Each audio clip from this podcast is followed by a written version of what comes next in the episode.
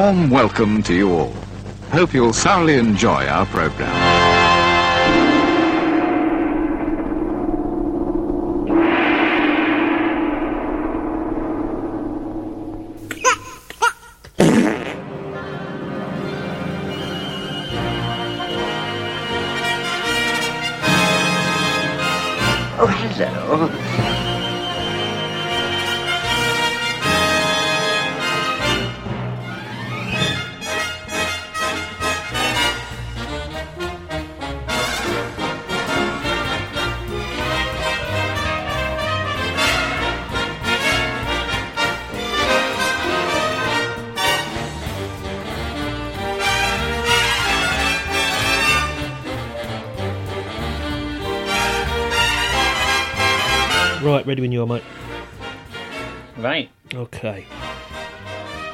Nearly started with stinking paws then. It was in my Oh. head. God.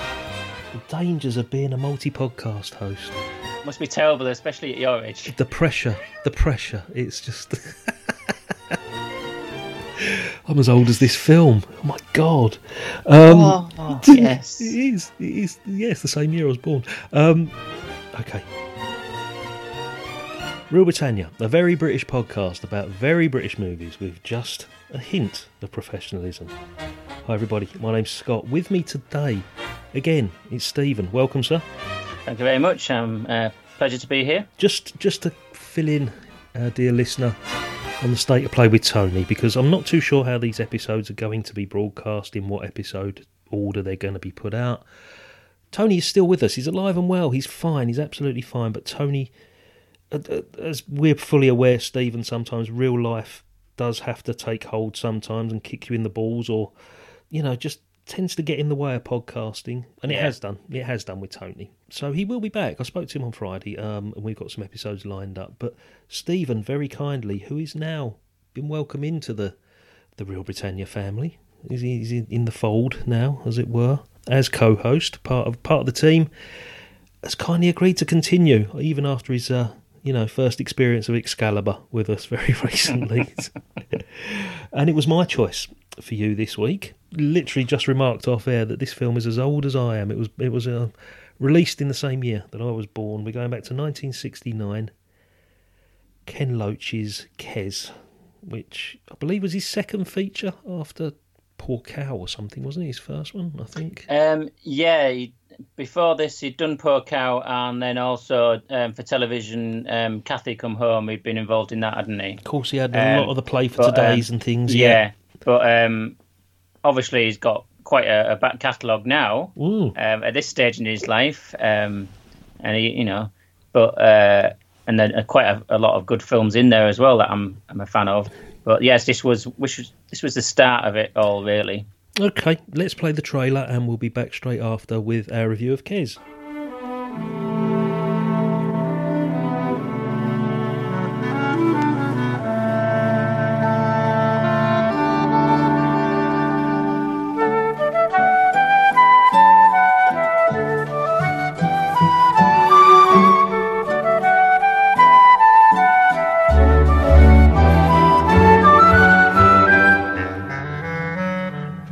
Loach, the director of this episode's review, Kes, has a career spanning over 60 years and over 60 films. Amongst his work, there are, of course, the 26 theatrical features, but also an impressive body of documentaries and dramas made for television. A veteran of the Wednesday Play series on the BBC in the 60s, he, along with producer Tony Garnett, were instrumental in revolutionising British TV drama. Together, they created a series of stylistically ambitious films that sparked intense political debate. What stood these dramas apart from what had been seen previously was the influence of genres such as Italian neo realism through things such as location shooting and a cast of non professional actors. There was also stimuli from the French New Wave directors with jump cuts and disjointed narratives. And by using these techniques, they created what could be seen as a new genre the docudrama.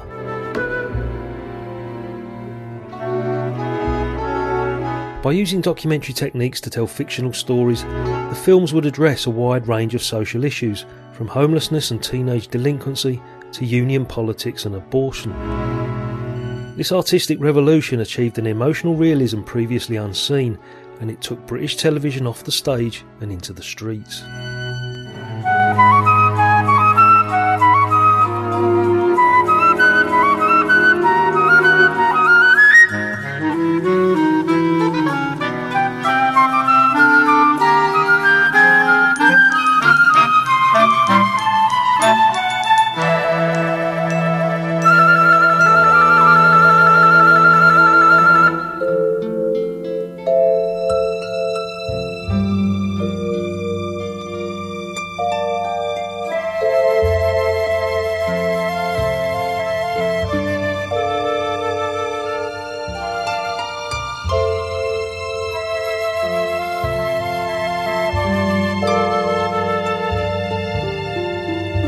Widespread acknowledgement for Garnett and Loach was first achieved with Up the Junction in 1965, an episodic freewheeling story of three young working class women in Clapham.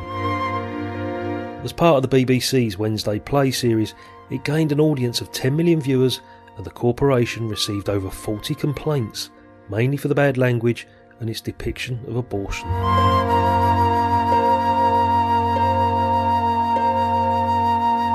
Play featured pop songs of the time on its soundtrack, and the film itself was edited to match the rhythm of the songs.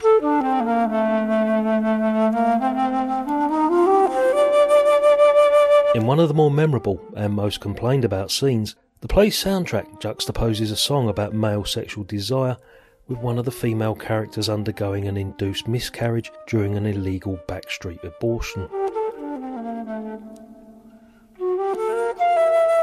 There were also documentary elements throughout the narrative, such as an interview with a doctor advocating a change in the law to prevent the 35 deaths that occurred each year from backstreet abortions. The inclusion of this documentary material caused confusion among some viewers who were unsure whether they were watching a fictional play or the continuation of a news broadcast that had aired just before the Wednesday play.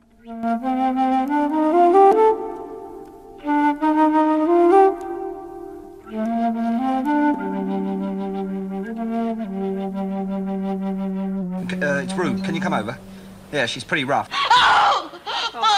Should I get the doctor? No, they might try and save the baby, and I don't want no kids on that gink. Winnie says she can't come. All right, Ducky. They said she started. Yeah, that's right. You know who she is?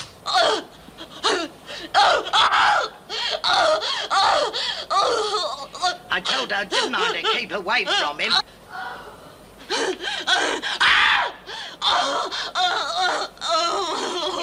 It's lucky I ain't got my uh-huh. health and strength, else I'd do uh-huh. him. Do him uh-huh. right up, I would. I'll hold him down, Mum. You go and get some dinner. Go on. Stop, love. It'll be better. Uh. Ray says he'd hit him sky. The one that he might get nicked. Poor Ray. Oh, oh, Hold on, love. It'll soon be better.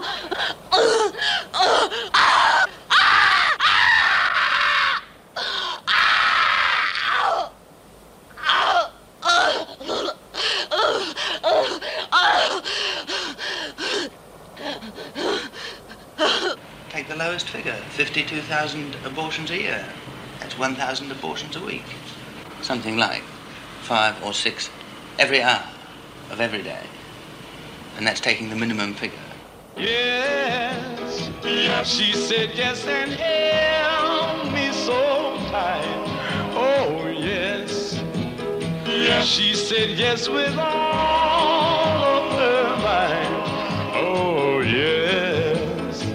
she said yes and smiled up at me.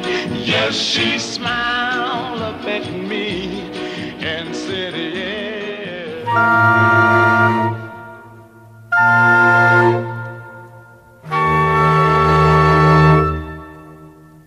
Ken Loach's next collaboration with Tony Garnett is probably his most famous and has proved to be one of the most significant television events of the 1960s. Cathy Come Home from 1966 details the disintegration of a young family who become homeless.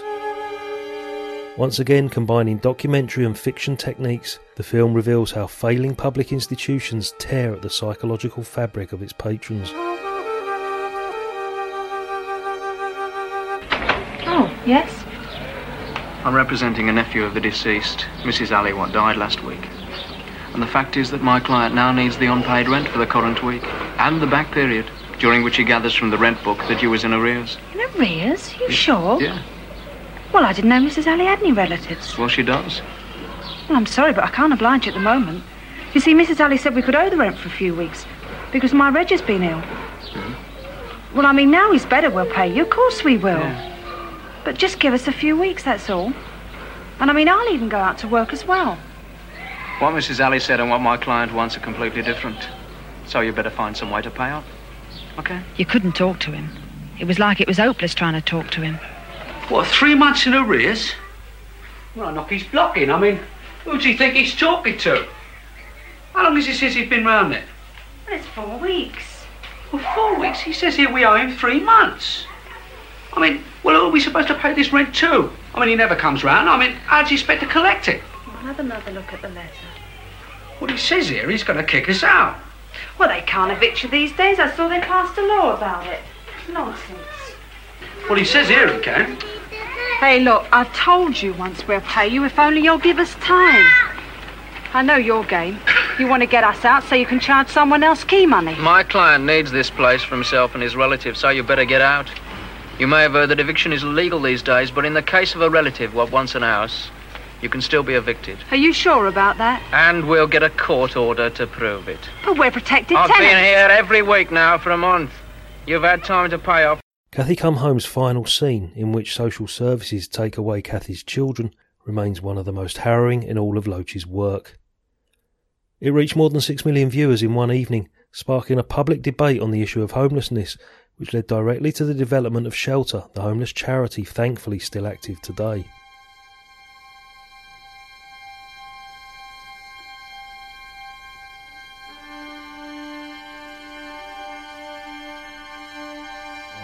Loach and Garnett's first theatrical feature was Poor Cow in 1967. Boosted by the success of Cathy Come Home and becoming increasingly more frustrated by the bureaucracy at the BBC, the film was produced through a Hollywood studio. Starring Carol White from Cathy Come Home, as well as Terence Stamp, the movie, with obvious nods to Godard and the French New Wave, tells the story of a young woman whose life is made up of bad choices. She marries and has a child with an abusive thief at a young age who quickly ends up in prison. Left alone, she takes up with his friend, another thief who seems to give her some happiness, but who also ends up in prison. She then takes up with a series of seedy types who offer nothing but momentary pleasure. And it's not until her son goes missing that she briefly starts to realise what is most important to her.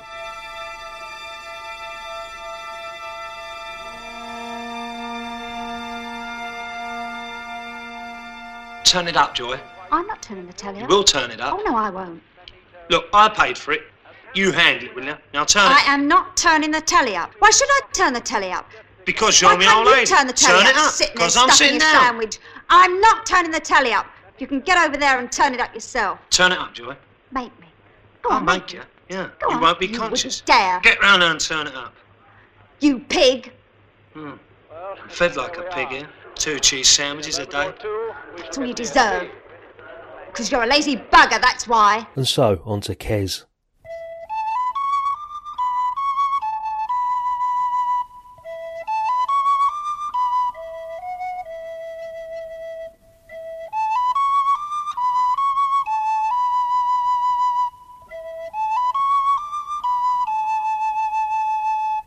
Made in 1969, Loach and Garnett formed their own production company to tell the dark and moving story of the young Barnsley lad who trains a kestrel in order to escape the daily problems of school, home, and family, as well as being forced to grow up in a world where he's probably not fully prepared. Possibly Ken Loach's finest work, it's an important movie in the history of British cinema a painfully accurate depiction of the tough working class struggles in a northern town in the late 60s that just goes one step further than, say, Saturday Night and Sunday Morning or Billy Liar. For this movie, Loach doesn't have to rely on some of the tricks he used during his Wednesday play era. There are no jump cuts, very few uses of a handheld camera or sharp sudden sound cues. But we do get a cast chiefly made up of amateurs, lending a certain unique charm to the film. Here, Loach uses a natural yet controlled style visually to create something special that would typify the remainder of his career. During the 1970s and the 1980s, Loach's films were less successful, often suffering from poor distribution, lack of interest, and political censorship. But many more movies and documentaries would follow throughout the next 50 years, with BAFTAs and a Palme d'Or along the way. And we'll certainly be taking a look at a few of those, no doubt, in future episodes. But for now, we bring you the story of Billy Casper and Kes.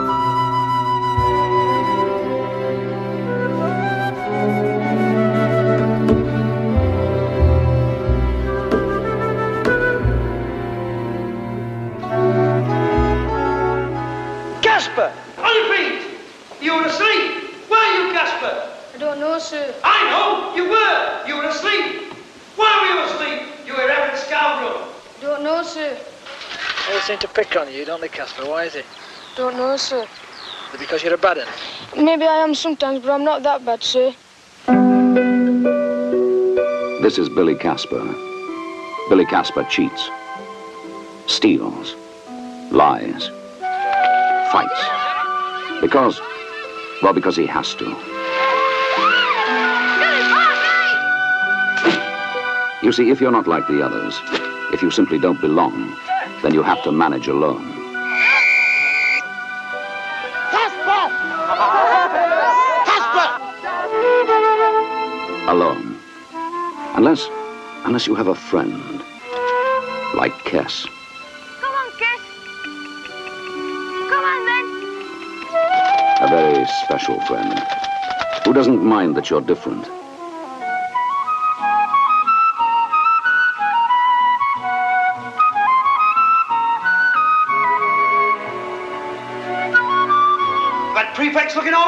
For you. Well, I went out then, sir, for a breath of fresh air. And where are you going now? Employment officer. Field interview? Well, get off then, lad. And God help your future employer. What makes Billy Casper the way he is? What's wrong with the boy? Perhaps, perhaps it's a secret. A secret shared only with Kes.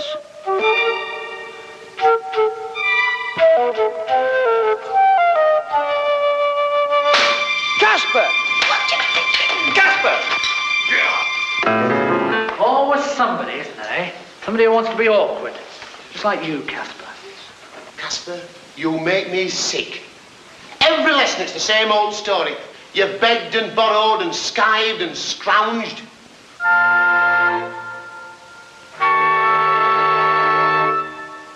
You might think it's funny. You might think he gets what's coming to him. You might be wrong.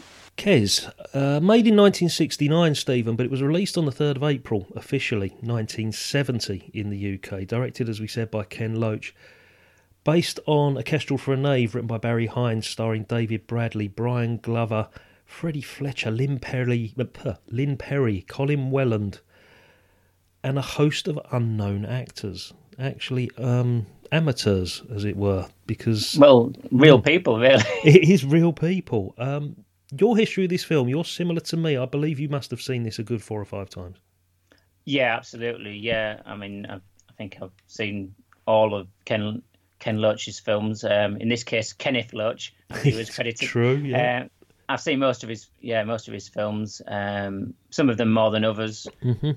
R- Riff Raff is one of the ones I've seen most often, and that's, um, in, in fact, that was how I met Ken Loach via, via that. Um, but we'll maybe mention that later. But, clang, um, name drop, uh, clang. uh, well, this is it. Yeah, I can't, can't help it. You know. Yeah, this the, the history with me. I yes, I have seen this a number of times, and I've not actually seen it for a few years.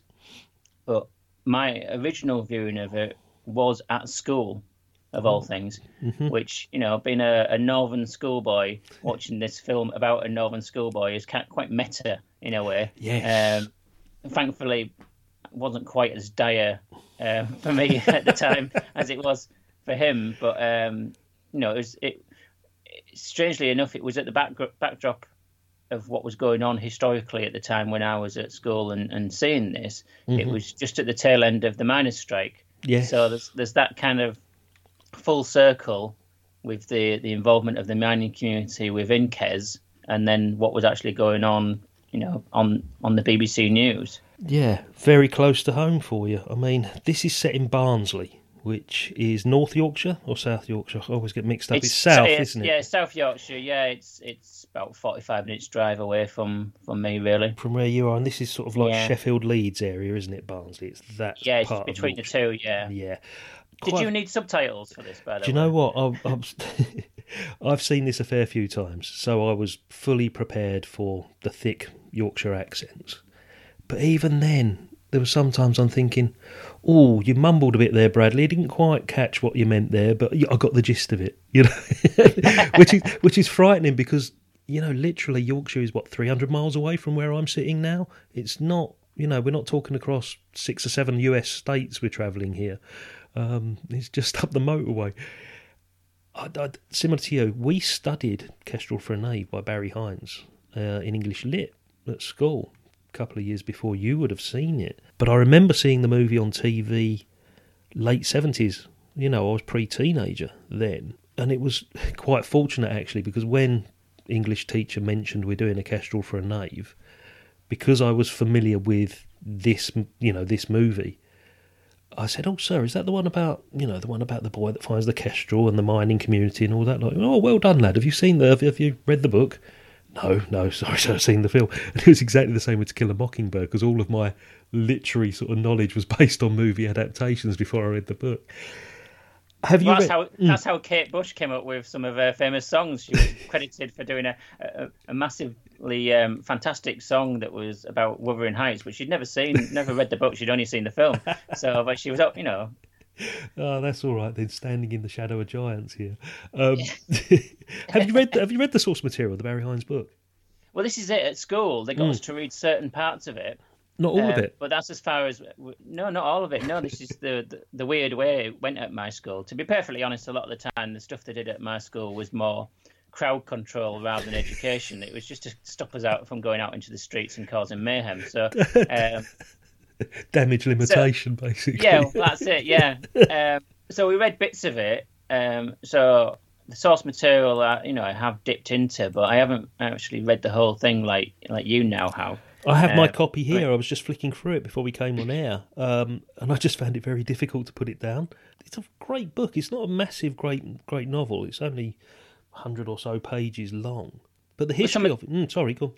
On. I was just going to say, there's some of them that are, are like that. I mean, you go back to the source material for um, Get Carter. Yes. That's only about 140 pages long. True. Yeah. and and things like that. And but they've you know they managed to actually get a, a full a full book out of it. And obviously there's the connection as we mentioned before with just talking about um, the, the author. Mm. Um, he was he was actually involved in um, was it Cathy Come Home? Or, um, he was he was the producer of or something of it. So him and him and Ken Loach had a, a, previous connection via that. I think. I think what it was, one of the producers of the Wednesday play or Play for Today had read his previous novel, which I think was called The Blinder, which was about a footballer.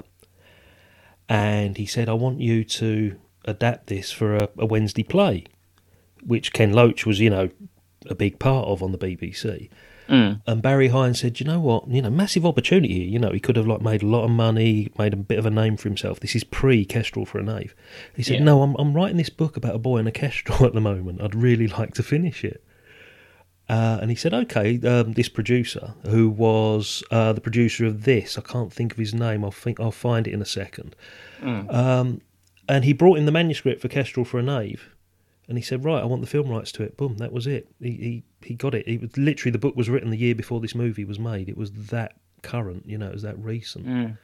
Um, Well, it's quite a, quite a pitch, isn't it? I'm writing a book about a boy and his and his kestrel, and you go, okay, but have you got that's, that- that's that's one thing. This film is not. It is not a story about a boy training a hawk, because that's not, what no, pe- it's no. what people think it is. Barry Hines was the teacher. He was English teacher at the school in Barnsley where the film is filmed.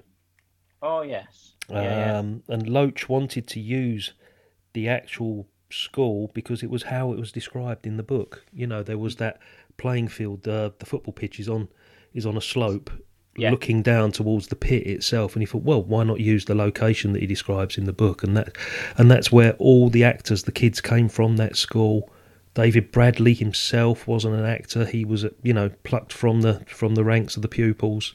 And the teachers in the film were teachers there at the school. It's incredible when you think about it. The only possibly, I think the only sort of professional actors in there, you, you might have to correct me on this. I would say Colin Welland and Lynne Perrie were definitely probably the only two jobbing actors in this movie. And Brian Glover And wasn't Brian- he? No. The- Well, I- was that, was, yeah, or was he just?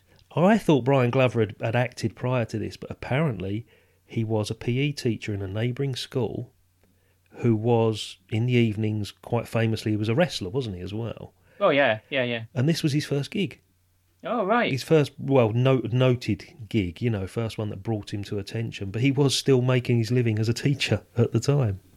Was this the first thing for Freddie Fletcher as well? I don't know. Again, I will have to check on that because I don't. Has Freddie Fletcher been in anything else notable? Because I don't really remember him from anything else. Um, not not anything that you would think. Oh yeah, He's- you know, he's, he's had a career in acting. Um, You know, he's done. I think I, I looked him up, and he's done thirty or forty different like film and TV things Yeah. over. Or the, you know, up to ninety.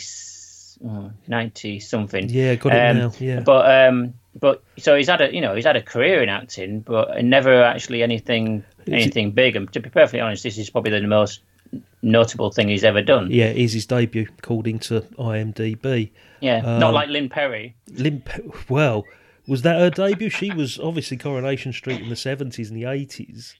Yeah, and then the Um, newspapers after that. when she had a meltdown. She did indeed, didn't she? It's a post Coronation Street meltdown. Yeah. Interestingly, um, Freddie Fletcher, last movie, When Saturday Comes, which is the football movie with Sean Bean, Oh yes. playing a character called Judd. Ah, So full circle.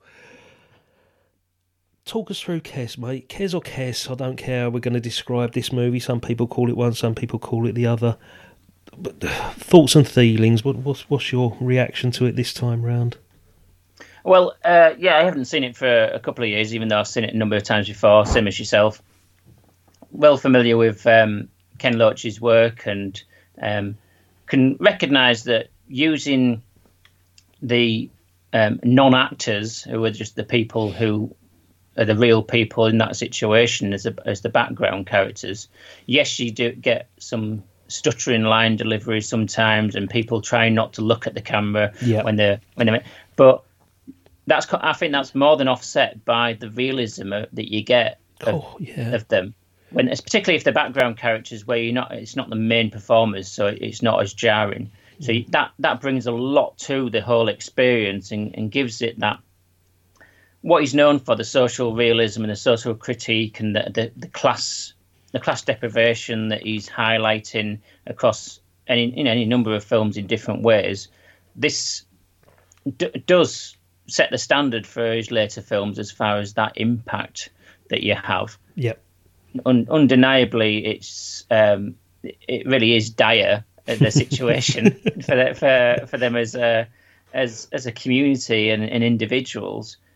You've you've got thankfully through the through the um, the authenticity of the accents and and the the people playing the roles that they are in real life, you, you do feel the full tragedy, um, yeah. and and the glimmers of hope that are there, and how people just try and snatch what they can from that. And unfortunately, you know, throughout this film, you see that sometimes people are, are, are snatching snatching some form of um, pleasure from knocking somebody else down. Um, yeah, Judd in particular. Yeah. yeah, Judd in particular, who is incredibly frustrated with his lot in life. Um, you know, despite the posturing that um, you know the women are going to have um, a lot of luck if he ends up picking them on his night out and all these kind of things. You can tell he's you know he's a very angry man that is very frustrated at his lot in life and woe betide anybody who who seems to be rising out of that because he'll knock them back down into it because Yes. nobody's going to have a better life than than he is. Um, so if he can't improve his own, he'll make somebody else's worse but yeah, it's not a film about training kestrels. You know, although you get a few passages read from from a, a I don't know if it's a real book or whether it's a, just a um, a prop piece of Mm. um, some text that are, are, are read out. Um, ultimately, it's it's not about the training of, of the kestrel. Obviously, that's a metaphor and, and a used just to to symbolise that somebody can look outside what they're actually doing, even if um, unfortunately it doesn't actually uh, pan out in the end. Yeah, I So- think I think I read somewhere that Billy, you know, if you're going to read into these sort of things, Billy ultimately can be trained, but he can't be tamed. Um, you know, no matter how much schooling is forced, adulthood is actually forced upon him, isn't it? As well, you know, because he's a very young-looking fifteen-year-old. You know, he's, Oh, he's, he's a he's a he's a sprite of a, of a lad at 16, and the prospect is that within a few weeks of, of where the film ends, Mm. he's going to be sent down a mine. Yeah, exactly. And you think, oh my god, you know, the, the poor lad can't even, you know, hold his own in a goal, you know, in a in a goal playing football. Yeah. Um, you know, this whole thing about it can never be tamed. It's all down to the circumstances, like you say. What else is there outside of you know for the guys in that particular village or that particular town, apart from life down the pit? And I think Billy has this natural curiosity, which is charming. Has this very charming sort of childlike wonder about him that's reflected in the fact that you know he goes and seeks out the book on kestrels and the scene which I sort of describe as the show and tell scene where he's talking about the the bird in front of the class which we'll probably go back to in a minute. It's just fascinating. And again he's one of the non-professional people in this film. He is not an actor. No. and it's an outstanding performance from somebody that's had no professional training. Absolutely, there's there's you can't take anything away from from that performance. It's you know he had a, a, a career not not blindingly high, but he had a career afterwards and Yeah. some good performances elsewhere as well. But really, nothing nothing he did subsequently matched his his outstanding performance in this. Yeah, definitely. Um, I think with the character of Billy, I, I made a quick note. I said his brain works in a simple way, but he's not stupid. He's definitely No, of course he's not. He's he's he's got he's got that desire for something more. He realizes that he, you know what he doesn't want. He's got he's still got a, a child's hope in him. He's still got um, uh, the idea that he wants something more. I mean, he's not he's not stupid. He's got the, the cunning and uh, the acceptance of his lot in some ways, and he you know he's not a he's not a golden child either. There's a there would be a tendency now, I think, if this film was made to to be more of a redemption story of him if he was a bad lad, or to just paint him out as being this angel surrounded by um, a hellscape.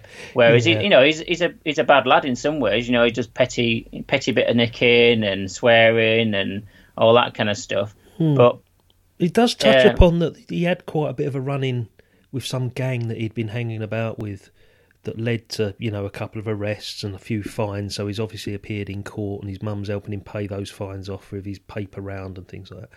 And, Yeah. and you just get this impression that if he doesn't go down the pit, if he doesn't get this job in the mine after he's left work, he's going to slip back down that road.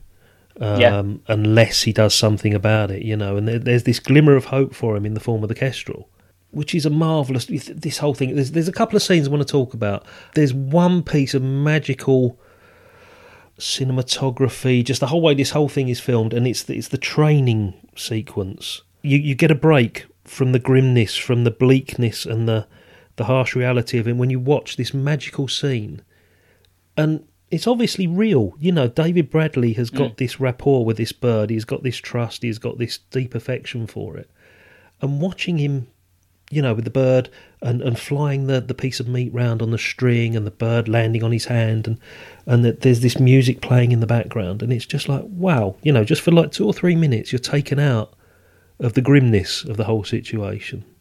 yeah, yeah, the the the background that you have of you know historic ruins and age old mining and and the the deprivation and such like um, that that is completely juxtaposed with Mm. this serenity that is you know without any kind of timescape on it uh, that does show um, a complete difference to to the viewer of what his reality his dark reality is of his life and that just slight high point of freedom and release Yeah. that he gets with the bird it just impacts. I think. Yeah, and I think also it's it's a bit of a release for Ken Loach, who's probably been tied for the last four or five years to to quite cheap, you know, budget um, restricted TV plays.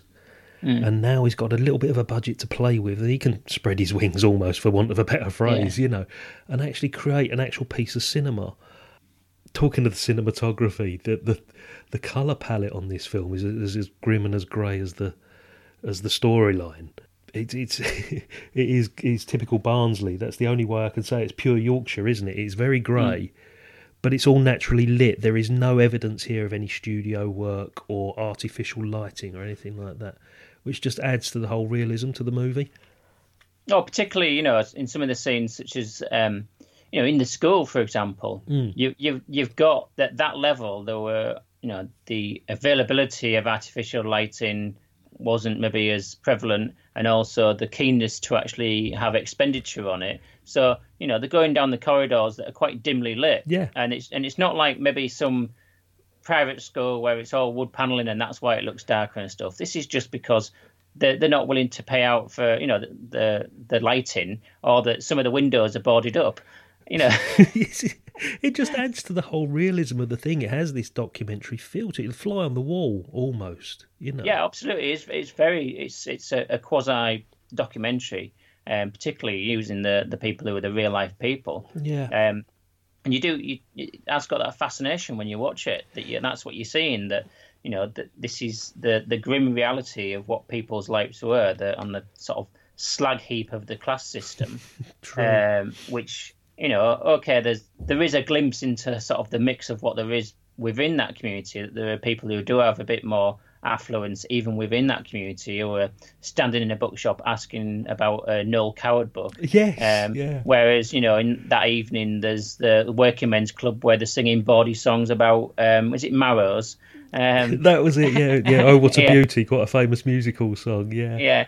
Even within a town like Barnsley, where there's, you know, seemingly little prospects and little difference compared to the rest of the country at the time and, and perhaps now, um, still there's, there is a, a social class system that can be seen. And, and you know, Do you know the biggest say, the way it's lit, Mm. the way it lit just really does reinforce that certain people are at one end of that, and that is the reality of their lives. You know, sleeping in the same bed with his older brother, and and you know things like that, and that the the the best hope they can have um, as aspiration is not better jobs or or better housing or anything like that. It's you know Judd wanting to go out and, and pull pull the best bird and get drunk, and um, his mum wanting to go out there and, and try and, and capture some some bloke as well. Exactly, yeah. She needs to find herself a husband at some point, you know, before she gets too old. Interesting you saying about the social divide that's almost, you know, that is evident there.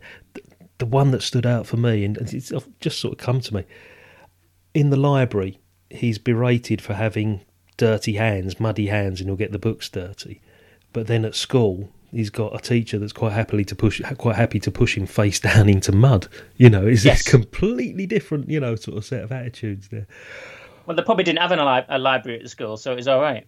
That's true. Yeah, you never know. It's yeah. There, would there have been a school library? There would have been some form of school library. I There would there would have been, but it would have had you know some- Educational- some bro- some broken copies of Shakespeare and and some of the classics there, and that was a bit and um, a, a forty year out of date Encyclopedia Britannica that kind of thing. It wouldn't. True, Have, true. Yeah. yeah. Nothing that. Um, certainly nothing on training hawks or falcons in there. no. Yeah. There were two scenes that take you out of out of this whole documentary, this whole realism thing, and I'd forgotten these. I've I've seen this film three, four times, five times possibly. There's a scene when he's um, at the paper round, and he stops and reads the the dandy or the beano. Is it the dandy? It's- Yes, on the hillside. on yeah. the hillsides reading the dandy, and Loach then focuses in on it's Desperate Dan, isn't it? I believe the It is, yeah, punching the guy into the next into next week. Yeah, well, you know, and it- it's it's just he focuses on each individual picture in that comic Panel, strip. each panel, yeah. Yeah, and there's the narration, obviously, from David Bradley.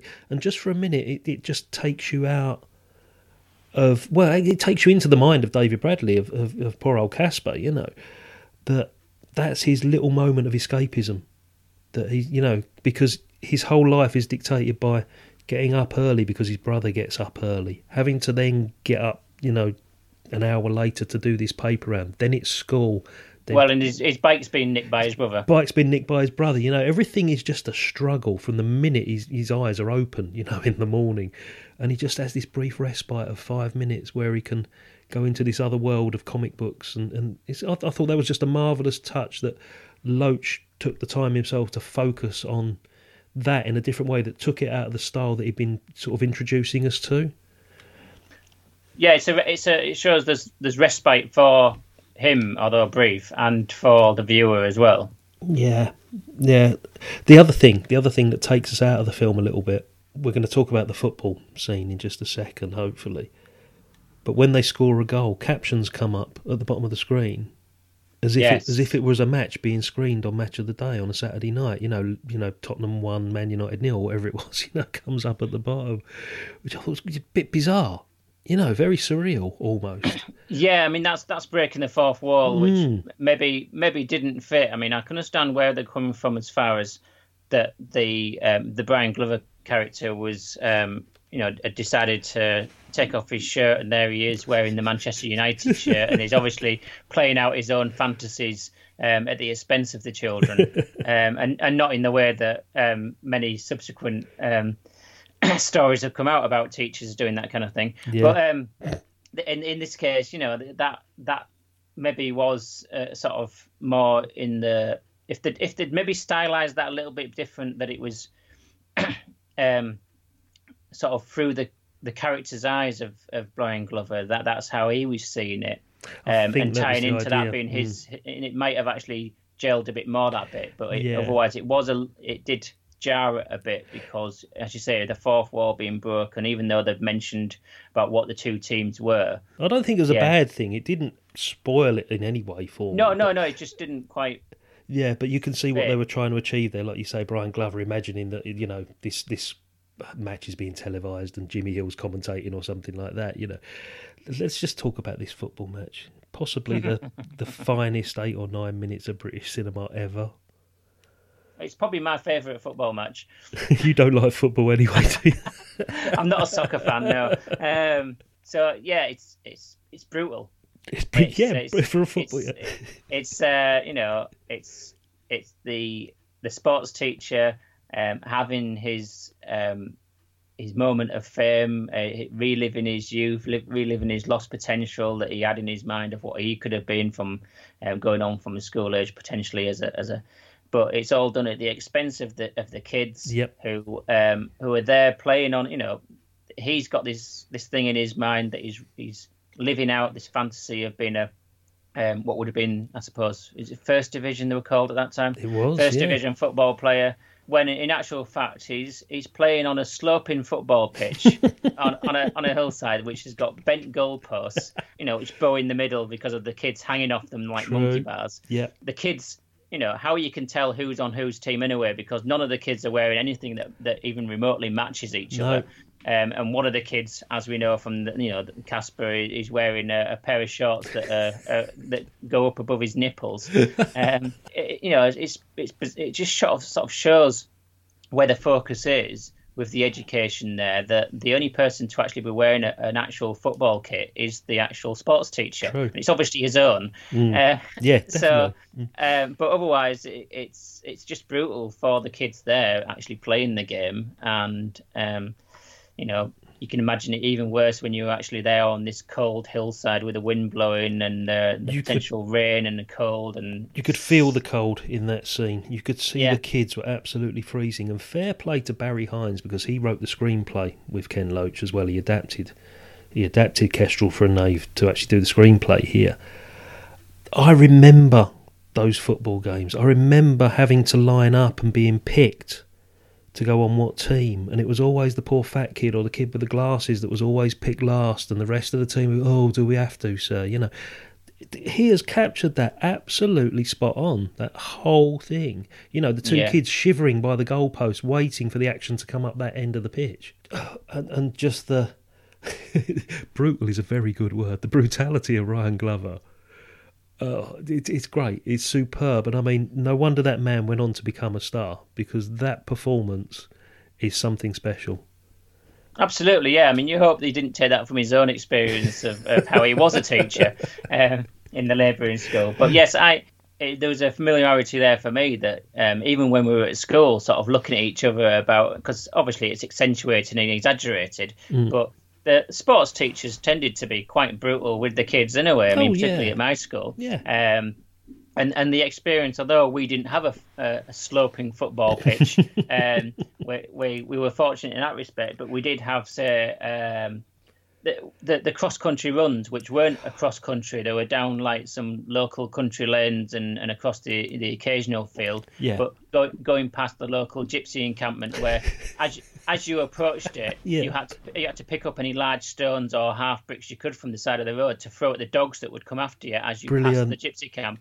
And there was one lad who went and dis- you know disappeared for three three hours because he got chased up a tree, and and the, the teach and the teachers weren't concerned about his welfare. When he came back, he just got berated and punished for it For being late. Um, Oh yeah, God. so you know that that's the the grim reality that I can I can actually understand from this that the teachers the teachers are are, are interested in in any way coddling the, the kids. It's just the discipline and, and carrying out to some extent with Brian Glover's character. It's a certain amount of sadism, Yes. really. Yeah. Um, what you know, a, obviously a, complete bully who, who has to take his pleasure from attacking kids, and particularly a, the, a weedy sixteen-year-old who's more the size of a twelve-year-old um, in, in in the shower and, and stuff. It just just shows the mentality and the different ethos as far as how teaching was at the time, which was still part of the early 80s childhood It that I had. Yeah. Um, but Yep. Brutal, yes. Brutal is the word. that that sadism is also evident in the scene with the caning. Obviously, you know, you know, sadism, caning sort of goes together. Uh, one, one, one of the lads who just brought a message. Yeah. It just it just brought a message to the head teacher, and he got caned as well because he's just well, you're here, so I'm going to cane you. Well, he actually had the um the cigarettes in the pocket, didn't he? Because the the other kids had like dumped them on him just to Yeah, hide yeah. them, and the poor old sod got found out. And and again, it's that teacher just trying to justify his actions. The headmaster trying to justify why he's caning, and he said, "I will see the same faces here again next week." But unfortunately, it's part of the thing I have to do, you know. And he's- he's making this whole speech of of justifying why he's actually beating the life out of these poor sods. You know, to be honest, th- three of them. What was it? Three of them. Two of them been caught smoking. One Yeah. of the, one of them coughed in assembly, Yes, and it actually wasn't the one who coughed. it wasn't him who coughed. No, no.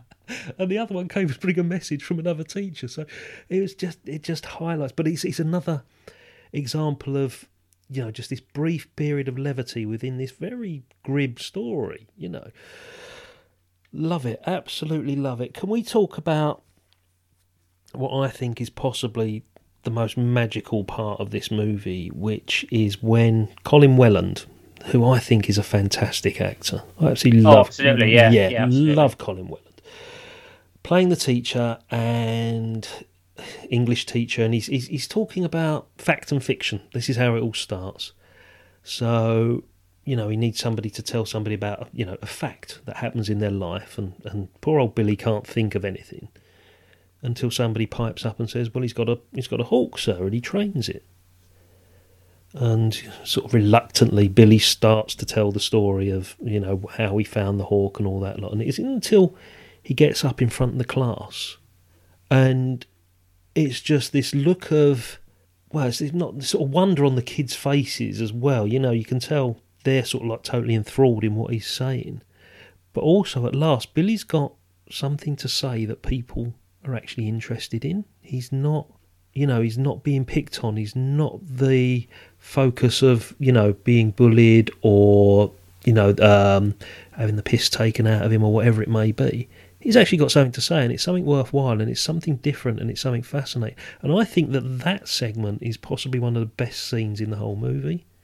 I think it's, not just it's. You're absolutely right that yeah, Billy. This is sorry, Casper. This is is you know this is where he actually gets to be himself and doesn't have Mm. to be afraid of what the reaction is going to be because people are actually lapping up what he's saying, and not just the other kids. The the um, the, the teacher as well, um, uh, Mr. Farthing, Mm. um, as you say, Colin Colin Welland.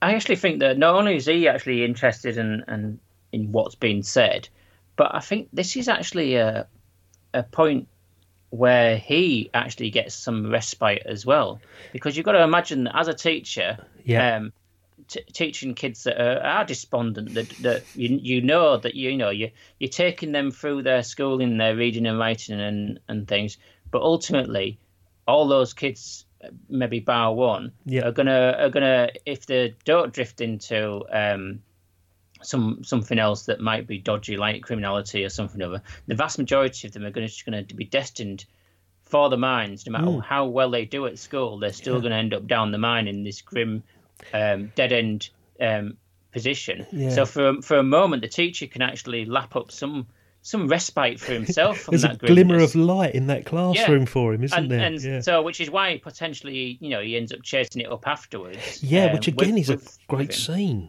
in in the shed, um, Yeah, where he meets meets Kes for the first time, and and there's just this whole interaction. Well, it's it's a conversation between him and Billy, with the Kestrel watching on, you know, as just like this Mm. audience, and and they have this marvelous conversation about human beings and animals and how they interact with each Mm. other, and just how remarkable and how mysterious it all is.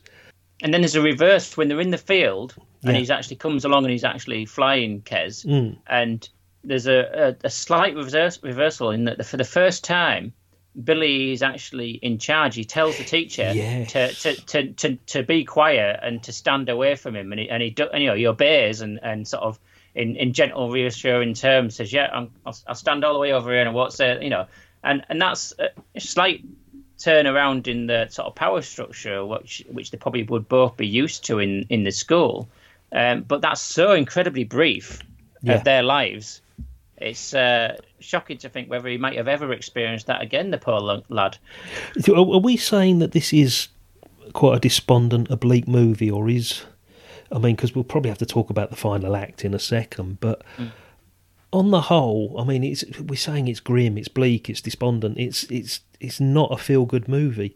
You know, you you look at these moments of levity and these moments of hope and these funny scenes. Th- There's a real combination of styles and, and sort of genres within this one movie. It, it is overall a grim, grim reality, Mm. um, and it is very much, as we said before, the sort of social commentary, um, and uh, because it was because it's made as with most of Ken Loach's stuff, it's made about the time rather than it being looking back on a previous time. It's actually trying to tell how it is at that you know that day.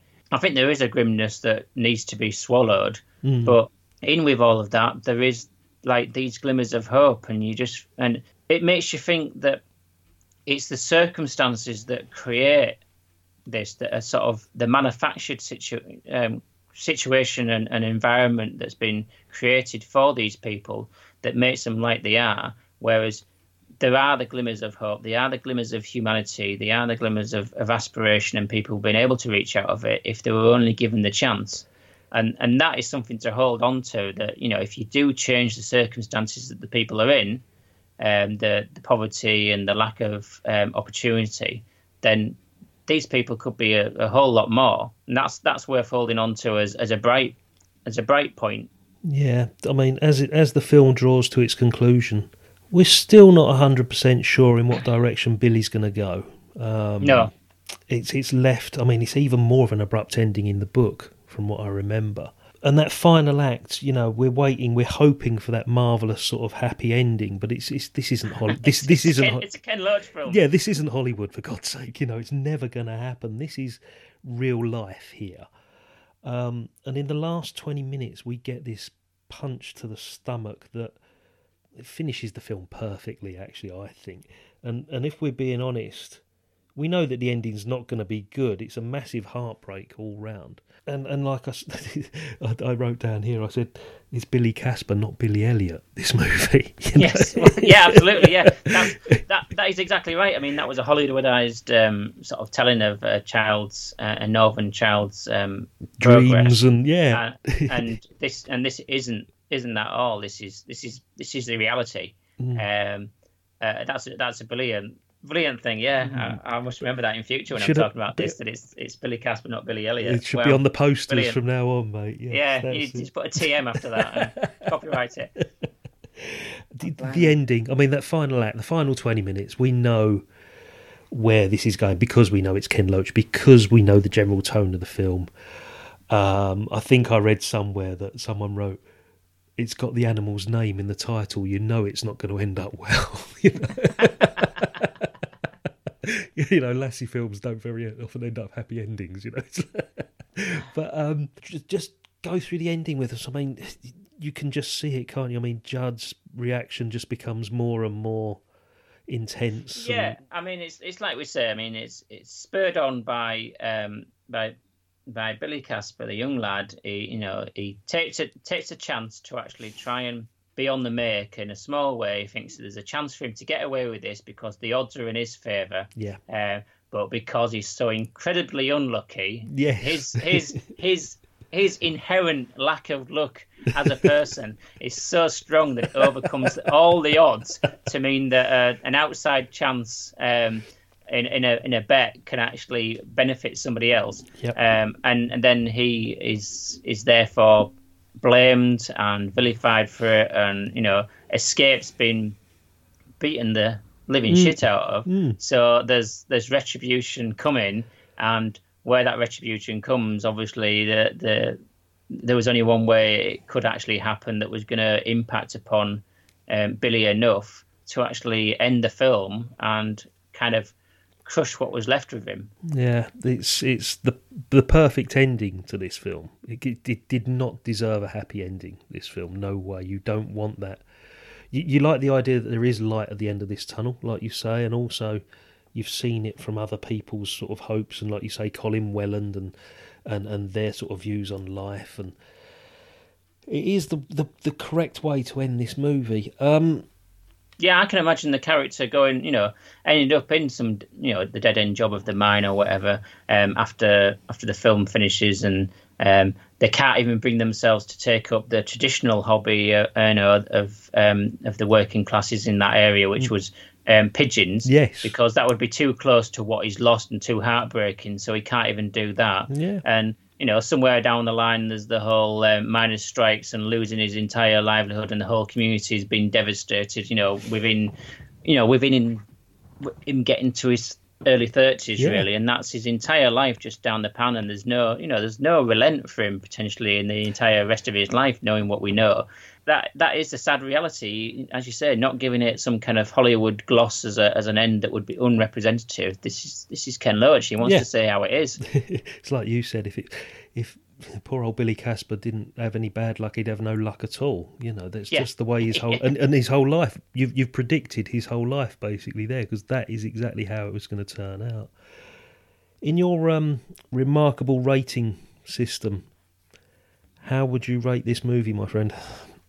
Uh, well, I'd say uh, unless you've got any particular version based upon our review of it and the type of film it is, Hmm. I'd say it's one that you should, you know, make the effort to, to go see in a cinema. Yes. Because I think there's the the atmosphere you would get from seeing it in a cinema on a big screen, just sat there, the the concentration on it, because it's so stark in a way Yeah. as a film, and seeing it up there large with all the the, the dips in the the lighting and the being able to see the you know the dirt on his face. Yeah, that was a thing that- as that- well. yeah, that- yeah. yeah, it, and I think it, it deserves to be seen on, on that setting. And to be honest, although showing it to um, to kids in the north when they were the same age, and, and you know it might not be a healthy thing to, to do to them uh, to expose them to that. Um, I do think that it, it, in some ways it is important for it to be um, now as, as social history, although there's still parallels for deprivation now. I think it, it's something that should be um, uh, uh, not maybe not pushed as such, but it should be encouraged amongst um, people in general, and particularly younger people, to realise you know what life is has been like. Um, so yeah, go out your way to see it if possible at the cinema, and if not, then you know definitely chase it up in all the other forms that I would suggest. You know, if it's on television and and such like. Although you do have to probably be in the right frame of mind to watch it.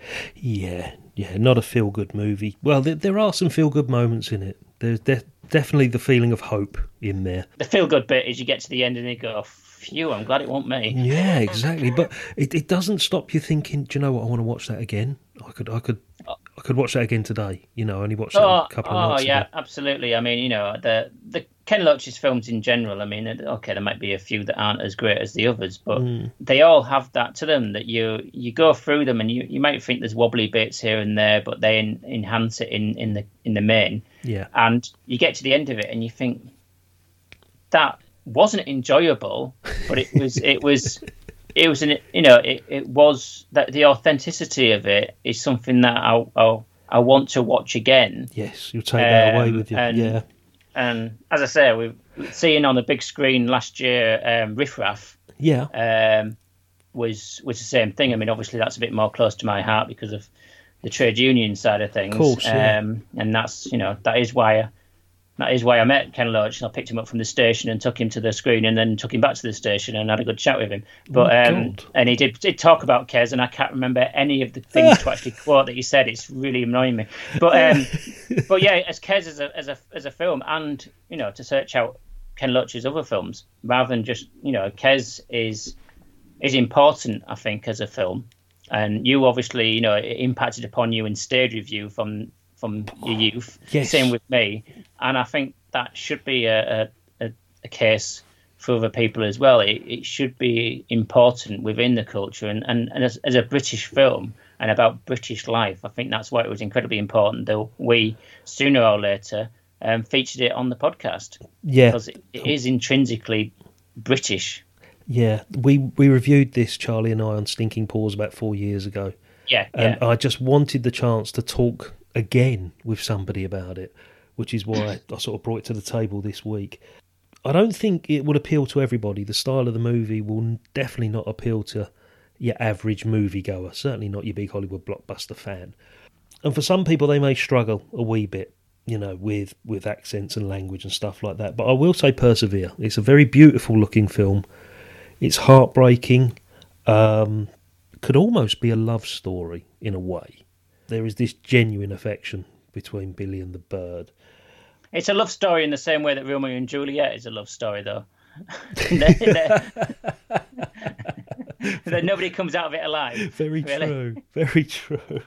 But but I think it does perfectly. It captures that whole oh, that growing up process, that confusion of growing up, and and that the school system in the sixties and the seventies that we were familiar with, even up to the early eighties as well. Yeah. There's that whole recognition for me of yeah, I actually went through that, and mm. I I recognise that teacher. I recognise that that situation. I think it's a great piece of nostalgia, but it's also so realistic at the same time. And in my rating system, it's a five star movie for me. It's it's just watch again and again and again. That's deserved, yeah. That's deserved. I, I think so. Okay, that's Kes from 1969. Let's take a short break and we'll be back with what we're watching next time.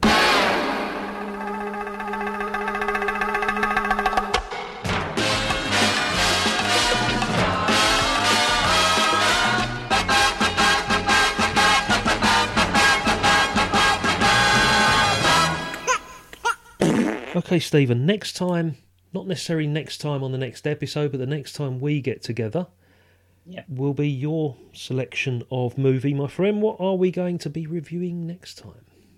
Next time, we're going to be going for a comedy, romance, fantasy um, from only a couple of years before Kes, which was it's um, from 1967, Mhm. um, starring Peter Cook and Dudley Moore. It's uh, Bedazzled.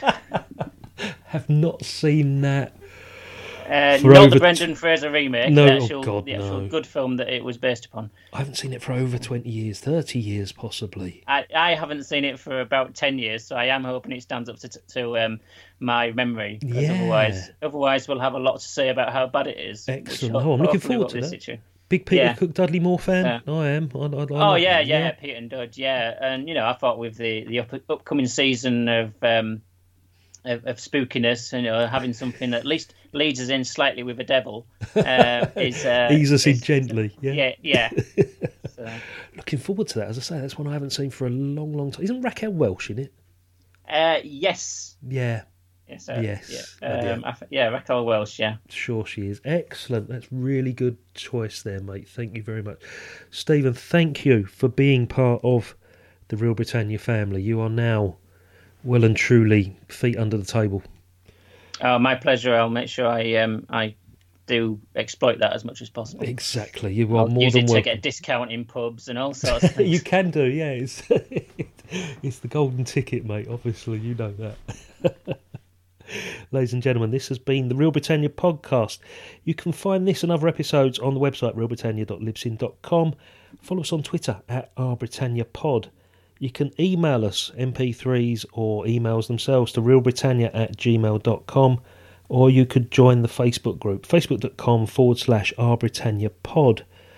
I have been informed by a reliable source as well, Stephen. There's a very good podcatcher out there called Player FM, which Right. apparently is very good for actually listening to podcasts because it actually will pause at the point you stop and you don't have to go back to the beginning. So all our episodes are available on Player FM as well. Stephen, Great. once again, sir, thank you very much. My pleasure. See you very soon. Take care. Cheers, mate. Bye bye.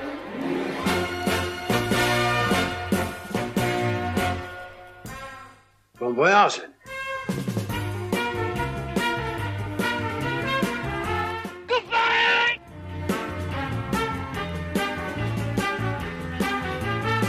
Good luck. Thank you.